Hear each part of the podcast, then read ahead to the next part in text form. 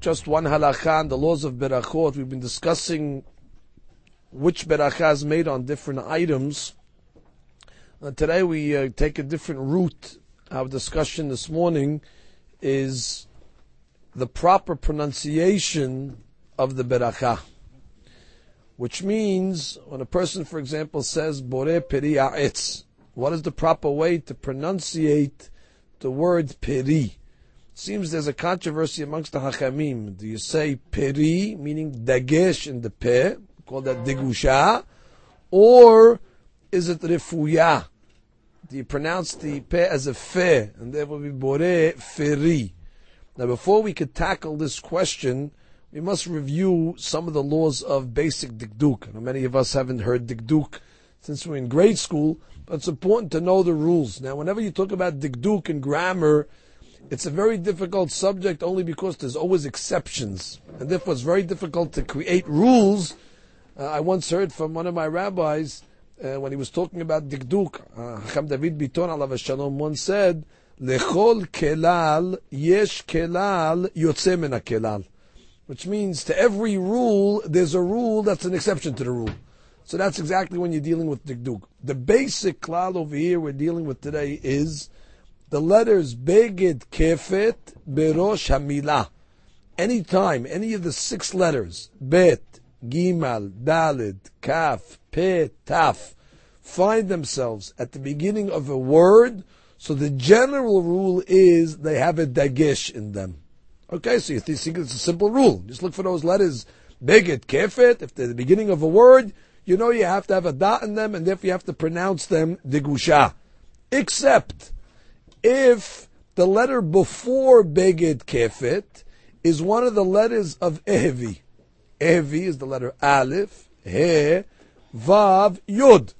So now we got a little more complicated. If you see the letters evi precede beged kefet, so then the beged kefet does not have a dagesh in it. And that's all you have to know for now. Let's go back to the beracha of Bore Peri Agifen. Well, Peri is a pe. The pe is in the beginning of the word, Peri. So you say, oh, it's got to have a dot in it. Oh, but look at the letter before pe. Bore ends with an aleph. So therefore, based on what we're saying now, it's otiyot, beged, kefet. However, that's preceded by evi. Therefore, it should be feri. Actually, that's the opinion of Hacham ben Sion Abba Shaul alav Shalom in his Sefer or Litzion. That's the way he uh, comes out. That you should say Feri. It's in Helik Bet, Perik Memvav, Ot Medalid. So Hacham ben Sion would say Bore Feri Ha'etz, Bore Feri Ha'adama, Bore Feri Ha'gefen. However, uh, there's another side to look at this, and that's the way Hacham Avadiyah looks at it as he mentions it in Hazon Avadia, in the laws of Berachot Daf Kuf Pe Bet, and that's the way also in the Sidur Ish Matzliach, the way uh, Rabbi Mazuz also looks at it like this. There's a rule in the Ehevi Beged Kefet that if, let's say, there's a pause or a comma or a separation between the word that has the Evi and the word that has the Beged Kefet, so then the rule doesn't apply. For example, the way Achab looks at a beracha bore priyagefen, he reads it like this: bore priyagefen. The bore is not connected to Piri. It's imagine you'd have like a comma after bore. Bore Piri priyagefen.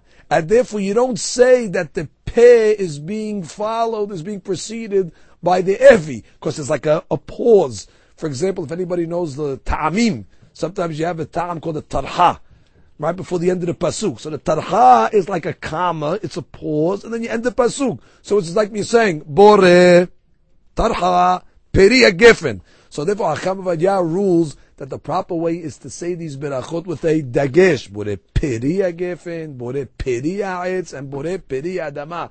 So again, it's a fair machloket between the acharonim. When it comes to these things over here, usually the Best thing is altitosh torat imecha. Follow the custom of the way you learned. There's no right and there's no wrong over it. There's two ways to look at it, and therefore, whatever the way a person was taught from his rabbis, from his parents, and the way he has the tradition going down, uh, that would be uh, acceptable.